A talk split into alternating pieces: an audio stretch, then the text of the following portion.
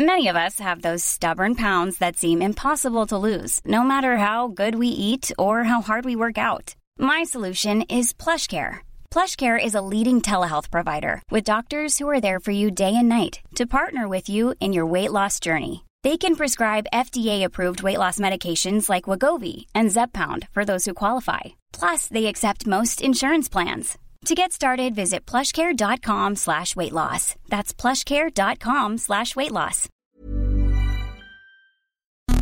You're listening to Tech's Message, the UK focused technology podcast with me, Nate Lanxon. And me, Ian Morris. And if you're one of our patrons, this is your extended ad free version of this week's show. And thank you to our new or upgraded patrons. I'm going to read some names here Andrew Walker, Stephen Huxtable, Philip D., James, Richard Burkett, Mike Akins, Matt Oram, David Morris, Toby Roberts, John M all have either joined us or changed their pledge level um, over the last uh, week. So thank you very much for supporting us directly and, uh, and also getting access to our new sister show, Extra Message, our live streams, unedited and uncensored versions, and much more. You can join them by going to patreon.com forward slash UK Tech. Thank you, patrons.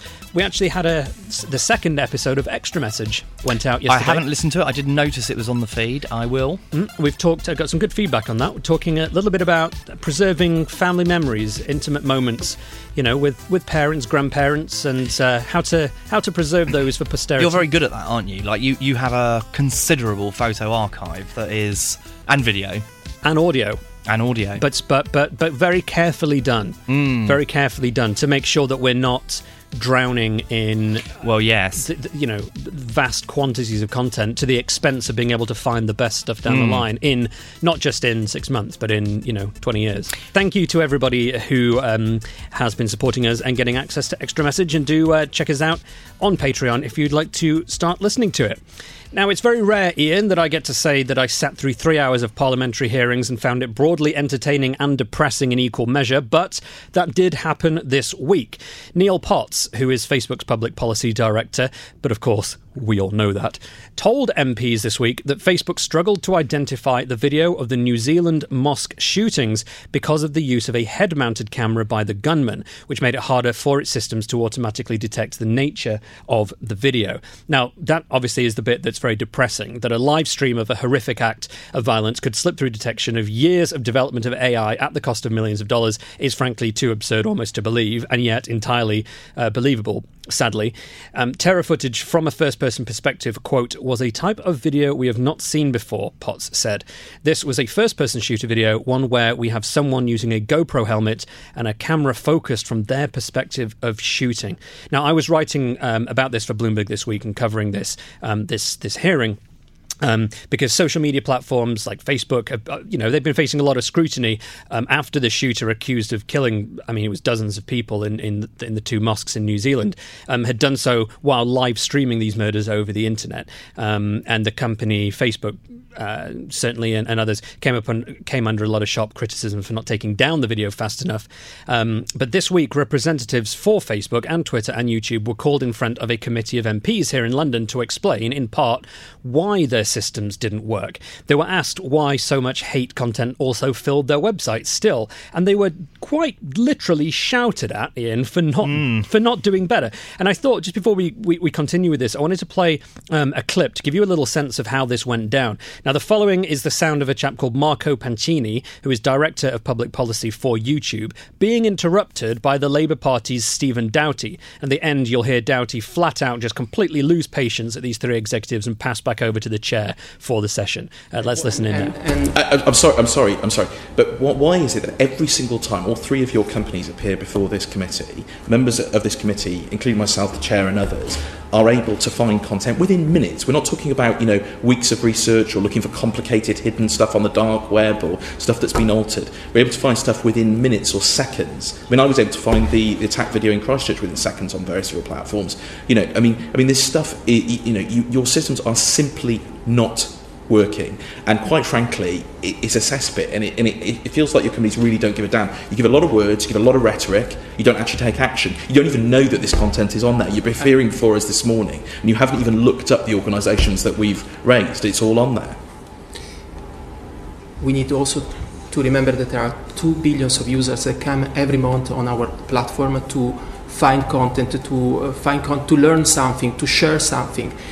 Of course, this is a, absolutely a horrific issue, and we need to do a better job in trying to understand, and we are doing actually a better job in trying to understand how to stay up to, to the threat. For example, something that I would like to mention since the last, uh, the last hearing, we introduced a, a, team that is called the Intel Desk that is dedicated to make sure that we better understand the trends of uh, violation of our policies, of far right organization, of okay. extremists. Well, that, well, that's, well that's, that's, all wonderful, but they're clearly not doing a very good job because, quite frankly, as well, I find it extraordinary that I can find all this hate content uh, directed at the LGBT community on YouTube, and yet I know for a fact that you uh, block and restrict um, a positive LGBT content by your own YouTube creators um, and block it so it's unrestricted. And yet, last night I could find um, videos um, advocating, you know, violence and hatred towards the LGBT community. So, quite frankly, your policies mean nothing because you're not following them through. I would um, like to. F- Jav, like to I've had enough of listening to this. I would so. like to look into this content and come back to you in any case if I, possible. I mean, you, you're all three of you not doing your jobs. Strong words there, Ian.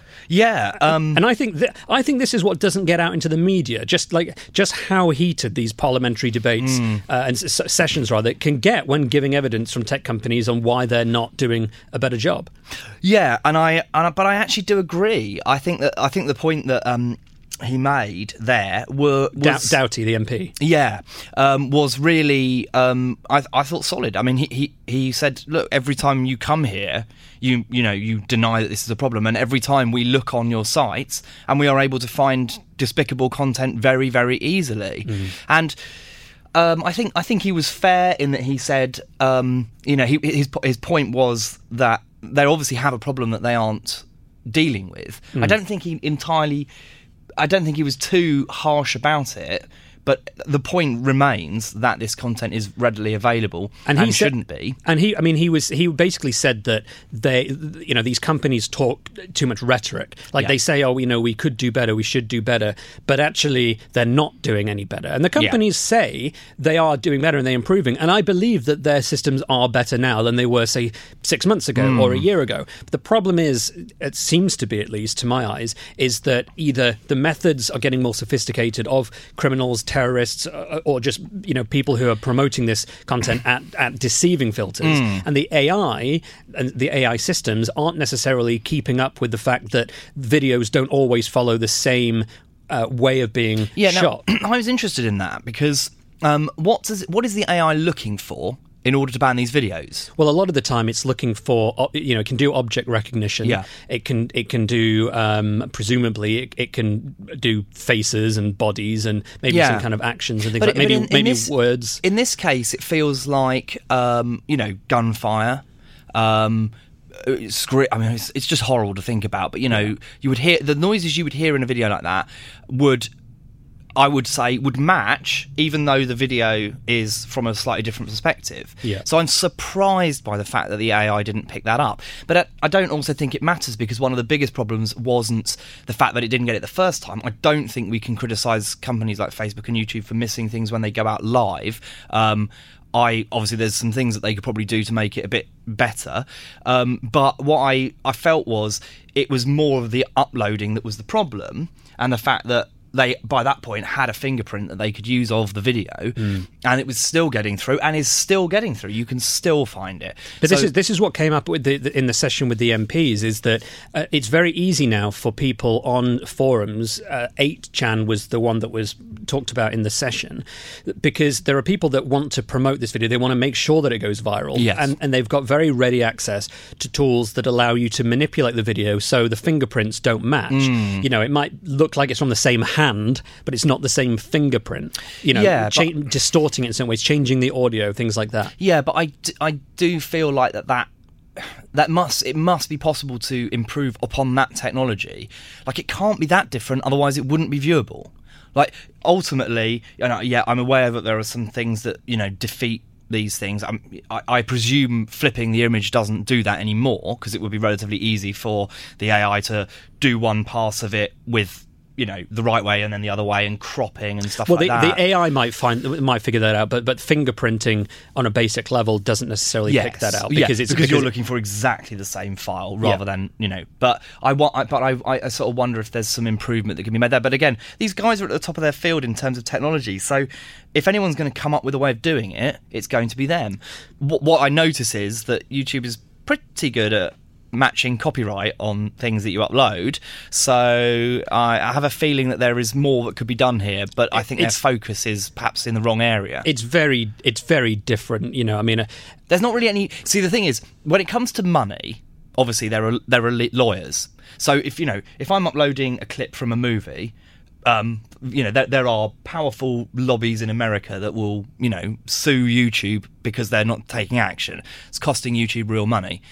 This kind of stuff isn't. yes, it is. Well, it is. This is not- definitely it- it 100% is, but in a roundabout sort of way because if advertisers are afraid that their Well, yes. brand is going to be associated I mean, that would be a disaster. and it's happened. I mean, it's not just Facebook; it's happened on YouTube. It's happened all over the place. That they, you know, they will pull their ads. We had there were stories, you know, certainly around a year ago, where repeatedly big companies were pulling their advertising Yeah. from social media platforms specifically because of this kind of issue. yeah, and hate, hate speech particularly, and Yeah, I mean, you know, one of the big questions here really is whether these the, the hearings that, that we're talking about actually do any good in fixing this problem, and that's why it's a story for us because a it's UK Hmm. and b we're talking about this from the fact that it was raised as an issue from a consumer perspective, like uh, it's a GoPro type device, Yeah. head mounted. You know that, that that's why it's relevant to us. And I actually wonder when I see the European Parliament equivalent um, briefings, certainly when the ones you've seen in Congress and ones in in other countries, I kind of feel that um, our government and um, our, our sort of our parliament is is a, among the better groups Yeah, that I are agree. that are holding people to if you, account. If you saw the interviews with Mark Zuckerberg in Zuckerberg in in the U.S. Congress, uh, one of the things that struck me was that the questioning was very poor. The the un, the technical understanding of of- what Facebook yeah. does was so bad that it, it almost lets him off the hook. I was I was monitoring those as well, and I mean they were uh, just the most atrocious. One of the ones that sticks in my mind was, you know, um, uh, I've I use WhatsApp and I was talking to my friend about meat, and then I got a load of meat adverts on Google. You know, is that you selling advertising data to? You know, thing. And Mark Zuckerberg was like, "No, we can't read your WhatsApp messages. They're encrypted from your phone to the destination. We cannot see that." And then, and then he went on again about he, he asked a repeat question that was basically the same. It's like, d- They're if you're going to go into these things, you've got to ask good questions. Otherwise, it the the sympathy kind of shifts, and people are just like, "Oh, he, you know, Zuckerberg's running rings around them," and he, and he gets plaudits for that, which are ill deserved. I mean, I kind of feel that these sessions, that, that, you know, particularly the UK uh, s- committee sessions, would do more good if more people were watching these companies giving evidence under scrutiny. Yeah. Um, because they do seem to be doing a better job than other companies are doing, and they're asking the kind of questions that should be asked. And Well- you know, the the thing is, I remember someone asked me once, like, how much good do they actually do? You know, because these hearings basically they're a way of collecting evidence and, and collective wisdom, which then get passed to government in the form of a white paper or recommendations for things like legislation. And the you know our government right now and MPs they're particularly focused on tackling hate speech, Yes. um, addictive technologies. We've talked about that uh, in the past on children in particular, and of course there was the disinformation stuff like a la, uh, yeah. Cambridge Analytica, which we've, which we've discussed before at, at length. Um, but they are they are there for good reason, and the fact is, for me as a journalist covering this stuff as well, it's very it's very helpful because you get pretty high level executives in front being asked difficult questions Mm. and then i think it's up to us the onus is on us to you know to broadcast that and, I think- and to, to explain it I think they do some good, but I think their good is limited, and I think we've probably hit that limit now. I think. Um, I think that action will in the future will need to be taken. I think that it's going to take something like the British government saying um, Facebook is no longer allowed to do, allowed to do live streaming in the UK until it can show that it is able to cope with this stuff. And I think something like that, where it has a direct monetizable effect, will make companies listen. Um, and also, I think that they need to have some power to call executives. I think there needs to be because obviously they, they are powerless to you know, get Zuckerberg to come and answer for himself. Mm, technically, would- if Well, the he- only way they could do it was would be to arrest him when he came to the country. Not- you know, like it's yeah, not. but it's not a criminal case. No, They- they could- exactly. if he came to the UK, they could issue a summons. Yes. And, and in fact, Damien Collins, who's the chair of the DCMS committee, has said that a summons would be issued if Zuckerberg ever comes to the But UK. But he must have been to the UK. No, not since they wanted him to. Really? Nope. Because they'll get a summons at the gate Yeah. potentially. Um, so no, does you- that apply? Th- does that apply if he went to Europe? Would he would he be able No. to get? You has to be in the UK. He couldn't have do a European arrest. or no, I suppose it's, not, an arrest, Is it? Yeah. it's not an arrest. Well, I mean, I, and I, but I think from I think from Zuckerberg's point of view, I think it's a shame that he doesn't take it seriously enough to appear. I think I think it's I think it's bad. Well, I think we have probably covered that in enough detail in the past uh, than to go into it again. But um, but your comments on the uh, hitting them where it hurts and being given powers to um, you know to prevent broadcasting Yeah. or something in the UK is a is a is a fitting place to end and suggest that anyone listening with ideas on this or thoughts on this or anyone who's also sit through these uh, parliamentary sessions like I have uh, do let us know any thoughts you have hello at techpodcast.uk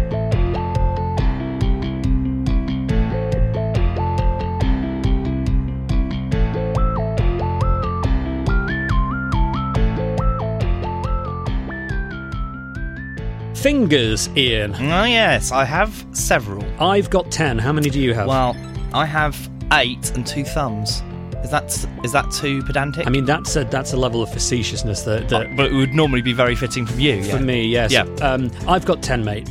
Uh, and hundreds of NatWest customers are going to be able to use those uh, extremities. Digits. Digits. Um, to pay for things over £30 for the very first time as of this week. This is according to The Telegraph because the bank is piloting its first ever, well, the UK's first biometric debit card. The newspaper wrote that the trial is going to allow 200 of the bank's customers to approve transactions over the contactless limit with the press of a button rather than a PIN number. The banks partner with Visa and the uh, Dutch company Gemalto. Have you heard of Gemalto? No. I have because I have to cover them a lot. um, which features a digital pad on the card that scans a user's finger. Now, the Telegraph says that if the pilot is successful, the bank might roll out biometric cards to all of its customers, removing the need to remember a PIN altogether. Now, of course, this comes as we all march inevitably towards our phones being the only piece of biometric technology we actually want to use. So the question is, is there a need for this? And I turn to the only other person who isn't me in this room, Mr. Ian Morris. I mean, increasingly no. Um, but it, I suppose it depends. From a, from the perspective of looking to the future of um, contactless, this kind of thing would allow us to have no limit on contactless spending. Yes. So we would get away from the very, very flawed idea of signatures. I mean, I suppose that's already gone. And we, I mean, well, unless you're and- in America. yeah, but I mean, chip and, chip and pin transactions aren't limited in their amount anyway, are they? It's only contactless that is. But this would, this is, this does this work with contactless, or is it only? It is contactless. It is contactless. Okay, so th- here's what I don't understand about this. How does it work? How is it powered? Does it have a? Because I've read like three articles on this, and none of them has been able to explain to me how it works. Do you know how it works? That's a really good question. How is it powered? It must have either a power source within the card, because if it was chip and pin and you touched it to authorize, it may be that it could take power from the reader Maybe. through the chip. But in contactless, there is no power. It's a it's a you know it's a one way RFID kind of transaction, isn't it? Where the the antenna in the reader sends out a signal that is picked up by the card, and you know, so. I've, I- I've thought this before, but I have looked, and it's not that easy to answer the question. Um, I really wish I knew an answer to that. That's a really great question. I hate to be without an answer to anything, Yeah. as, you- as you know. Yeah. Well, Um, maybe f- further research needed, but um, I mean, I'm very interested by this, and you know, I I, I, I think it's a really good idea. Um, I love the idea of being able to get rid of that thirty pound limit. I like the fact that you know that it's a possibility. Um, but again, I you know the the thirty pound limit also exists in m- most places for Apple Pay and Google Pay and Samsung Pay, although it doesn't need to because um, if you go to certain places. Uh, Audi, I think, is one example.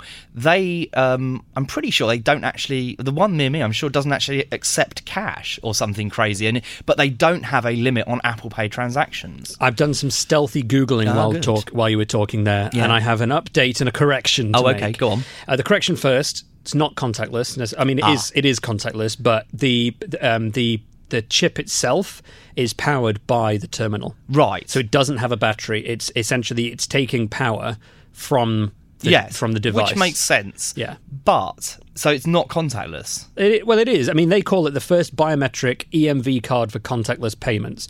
So presumably, the actual power is coming from the terminal in this similar sort of like.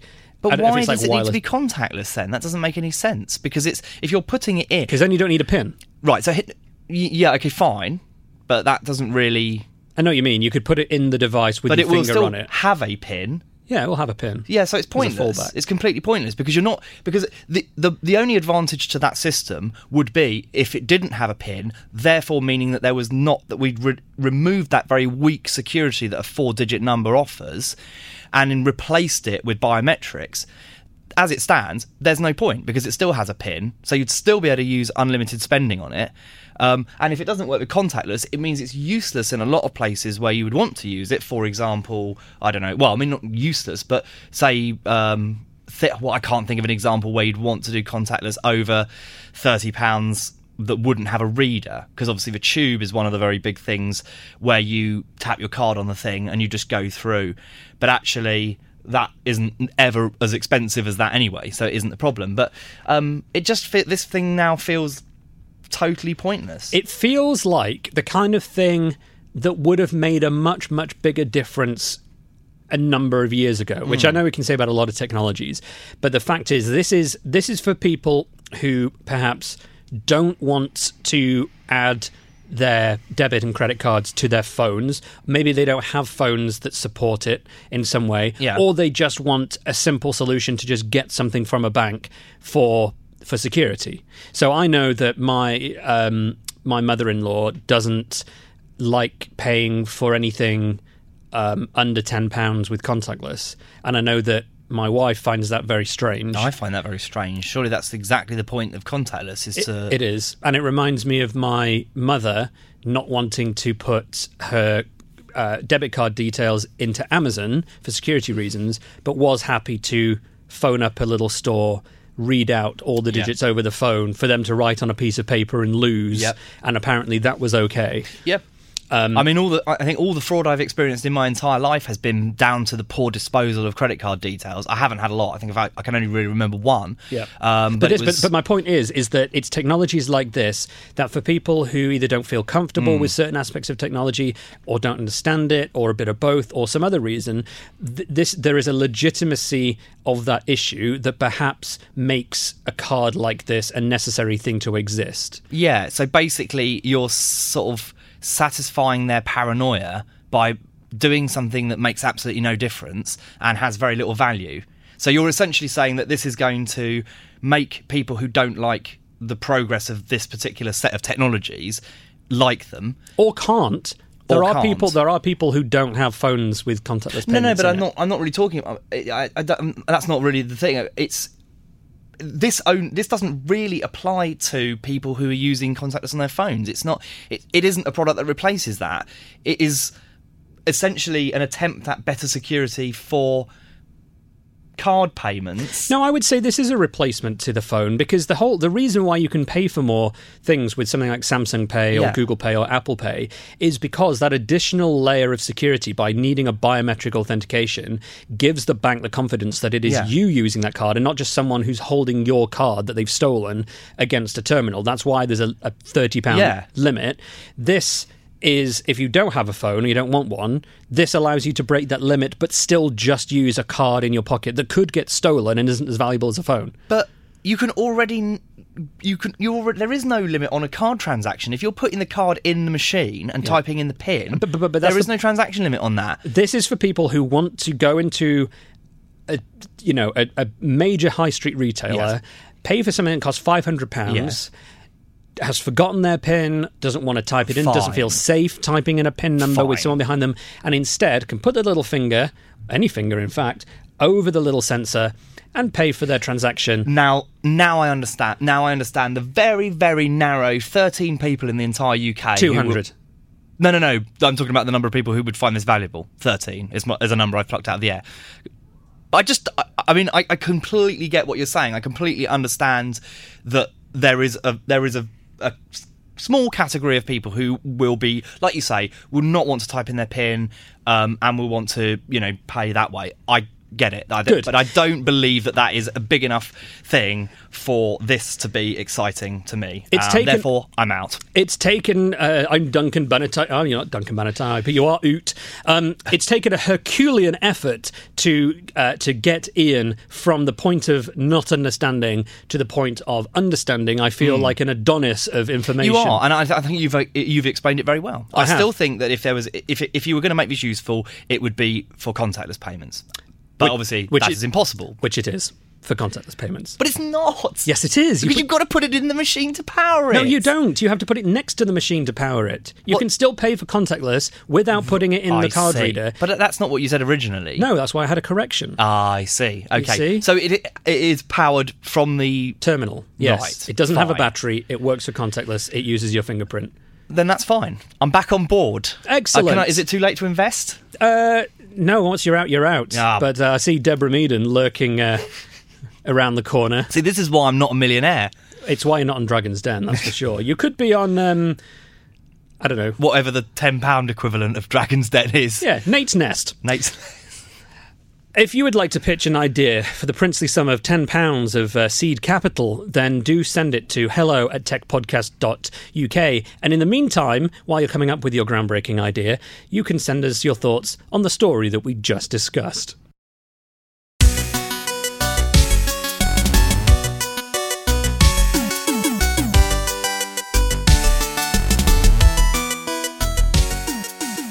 Ian, have you ever been browsing a dating app and been sent a picture of a gentleman's uh, trouser sausage? No, um, I have never used a dating app. Have you ever sent a photo of a trouser sausage Um, no. on a dating app? No. Okay. But I've never used a dating app, so no. Fair enough. Well, unwanted sexual advances are a daily reality for many people, women mostly, on the internet, and that figure only multiplies on dating apps. A 2016 Consumers Research study found that 57% of women report feeling harassed on dating apps compared to 21% of men.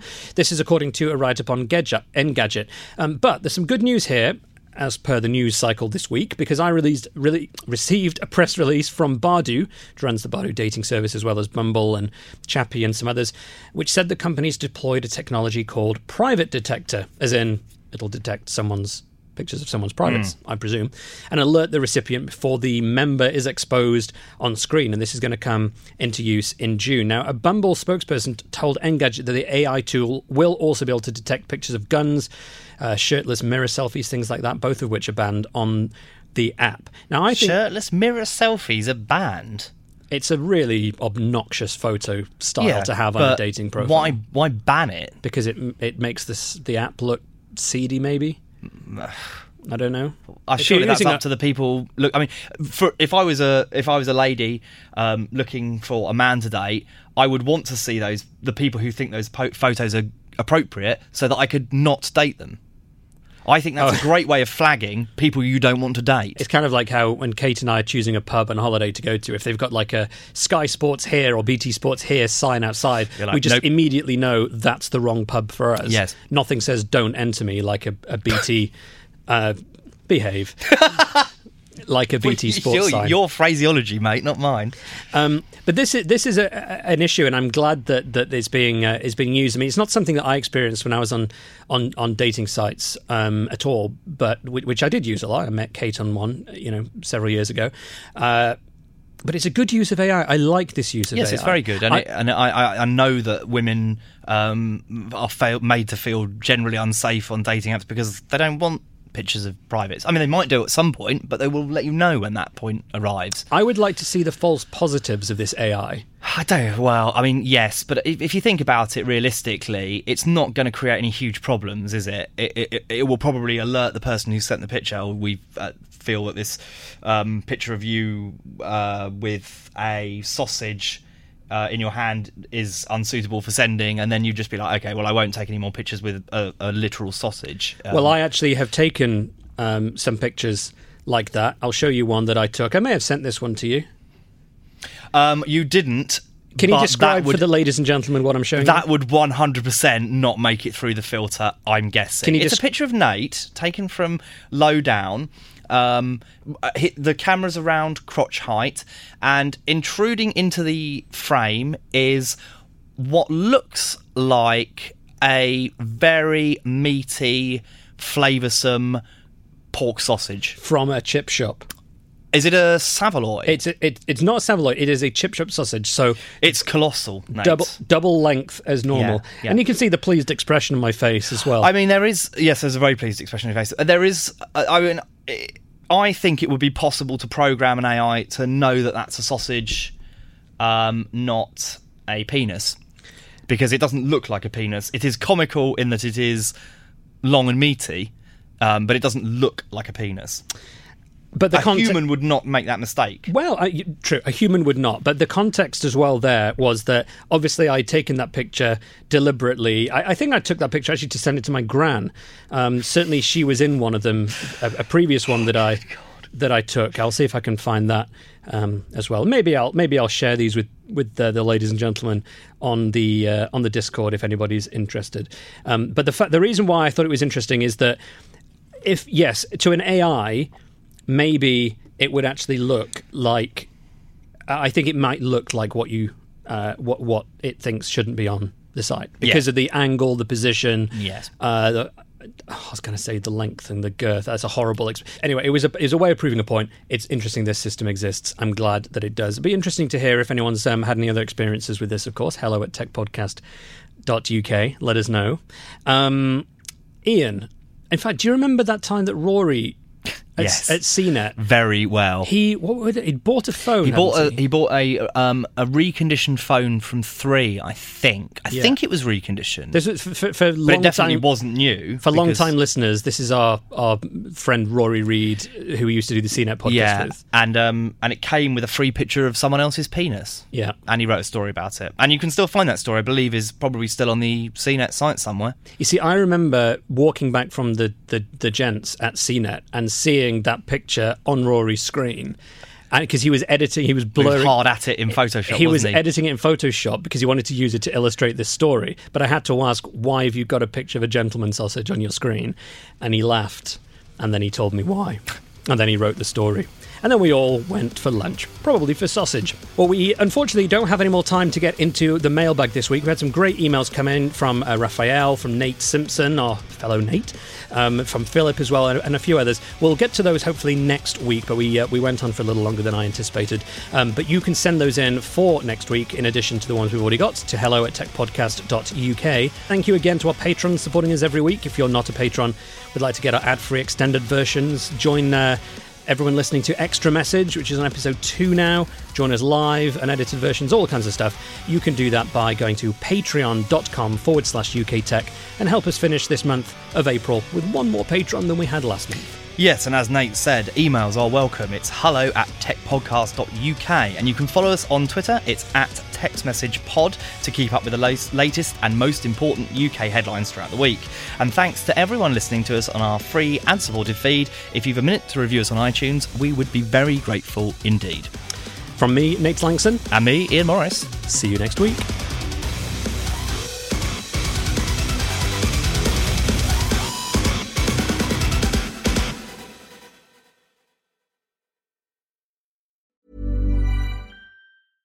Even when we're on a budget, we still deserve nice things. Quince is a place to scoop up stunning high-end goods for 50 to 80% less than similar brands. They have buttery soft cashmere sweaters starting at $50, luxurious Italian leather bags, and so much more. Plus, Quince only works with factories that use safe, ethical, and responsible manufacturing. Get the high-end goods you'll love without the high price tag with Quince. Go to quince.com slash style for free shipping and 365-day returns.